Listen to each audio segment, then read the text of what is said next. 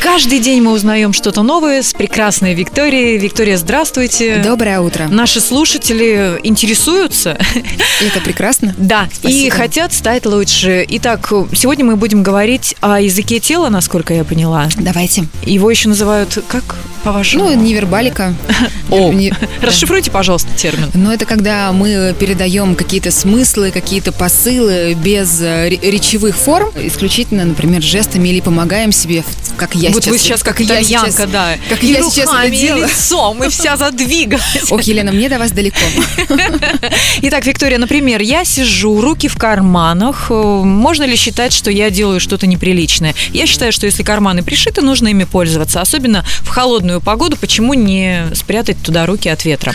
Конечно, а если холодные погоды и есть карманы, и руки мерзнут, конечно, их надо там согреть, потому что здравый смысл прежде всего. Однако, если мы говорим, например, про диалог, про общение, если мы говорим про пару мужчин и женщина, то, конечно, в этом случае лучше избегать э, м, руки в карманы, потому что вообще это такой жест, который из древности еще. Закрытые жесты, Ну, да? Закрытый жест, и он про то, когда в карманах м- можно было спрятать яд или оружие. О боже. И почему мы говорим о том, что все-таки открытые жесты, они располагают. Ну, общение с нами словно безопасно, мы не держим камень за пазухой. Да, мы вы сняли полностью шляпу, вы открыты. машете руками, карманы вы зашили, я вижу, да, Виктория.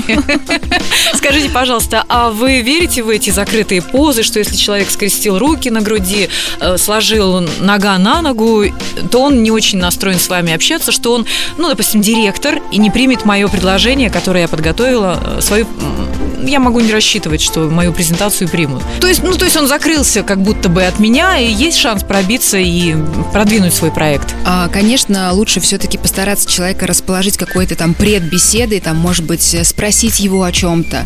Может быть, если это уместно, ну и это не деловая обстановка, да. Возможно, сделать какой-то комплимент, смотрите по ситуации. Ну и действительно, закрытые позы, они отражают наше внутреннее состояние. Очень часто человек говорит, я так привык, мне так удобно. Вопрос, почему ему так удобно, почему он так привык? Из серии... Он ну, защищается от чего-то? Ну, есть разные нюансы трактовки. Однако я склонна верить, что тело наше никогда не врет. И то, как мы чувствуем, то мы так мы и сидим, так мы там, не знаю, лежим, Насупившись. спим, стоим.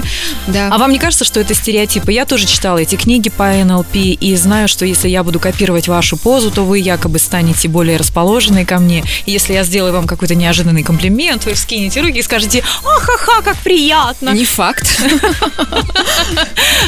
Ну да, но с некоторыми людьми эти фокусы не проходят. Они тоже читали книги, и что у них на уме непонятно, как к ним найти подход, тоже не ясно. Самый главный способ это просто доброжелательно относиться к другому человеку. И здесь а, ключевой принцип этикета относись к другому так, как ты хочешь, чтобы относились к тебе. Потому что я, честно вам скажу, против манипуляций. Я за то, чтобы диалог был конструктивным и созидательным. Поэтому, если вы условно к человеку с открытым сердцем, с добрыми намерениями, ну там уже, как говорится, Боже, да мы со своей выживаем в этом стороны- мире бизнеса. Здесь акулы всюду плавают, зарабатывают деньги. Уважение А всегда- я тут с открытым сердцем, его же сразу чмак-чмак. А, Всегда есть выбор и всегда есть место уважения. Ой, Виктория, вы как будто не ошибались никогда, и никогда ваше сердце не разбивал Да никакой. ну что вы, Да, было дело. Ну, расскажите об этом в следующий раз, хорошо? подумаю. Ждем вас снова. До новых встреч. И закрылась. Манера.